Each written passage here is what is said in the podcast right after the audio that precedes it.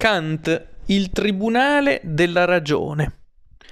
Nella critica della ragion pura del 1781, Kant istituisce un vero e proprio tribunale della ragione. Lo fa per delineare un approccio critico con la ragione, giudicandone gli intrinseci limiti e gli strutturali difetti. Nel Tribunale della ragione istituito da Kant nella prima critica, la ragione svolge al tempo stesso il ruolo di giudice e di imputato. È imputato da che indaga sui suoi stessi limiti e quindi ha per oggetto critico se stessa è eh, imputata nel senso che è oggetto di un'analisi critica. Kant valuta quali siano i limiti strutturali della ragione e quale il suo legittimo campo di applicabilità. E tuttavia la ragione svolge anche la parte di giudice poiché è la ragione stessa che indaga e giudica se stessa. Ecco perché potremmo dire che la ragione kantianamente svolge la parte sia di giudice sia di imputato. In tribunale non si discutono solo le questioni di fatto, ma anche quelle di diritto, e dopo aver spiegato che l'imputato ha agito in un certo modo, bisogna domandarsi se egli ne avesse avuto il diritto. Non si tratta dunque di indagare sulla ragione esclusivamente per quel che ha fatto, ma anche per stabilire se avesse o meno il diritto di farlo.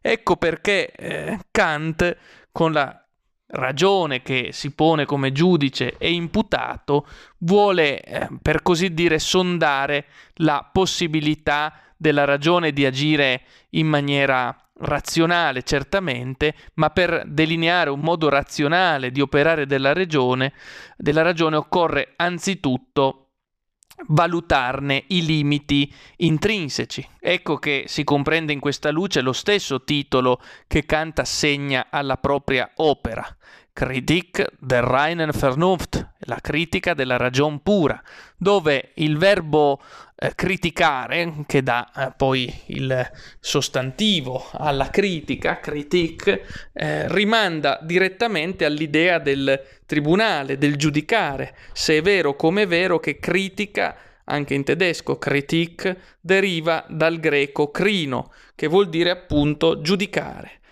La critica della ragion pura è perciò stesso un tribunale eh, nel quale la ragion pura giudica se stessa, si valuta cosa possa conoscere e fin dove possa spingersi. In vero potremmo dire, senza esagerazioni, che l'idea di sondare, di saggiare i limiti della ragione è coessenziale all'evo moderno, se si considera che già Cartesio nel discorso sul metodo, ma anche John Locke nel saggio sull'intelletto umano e ancora il Novum Organum di Bacone avevano sviluppato, sia pure per vie diverse, l'idea che prima di procedere operativamente conoscendo occorresse istituire un tribunale preventivo per capire quali e quante fossero le strutturali limitazioni della ragione in sostanza occorreva fare, per dirla con Cartesio, un discorso sul metodo per chiarire se e quante fossero le limitazioni della ragione e in che modo essa potesse rettamente operare. Ebbene, sotto questo riguardo Kant mette a frutto la grande lezione del moderno e viene anch'egli svolgendo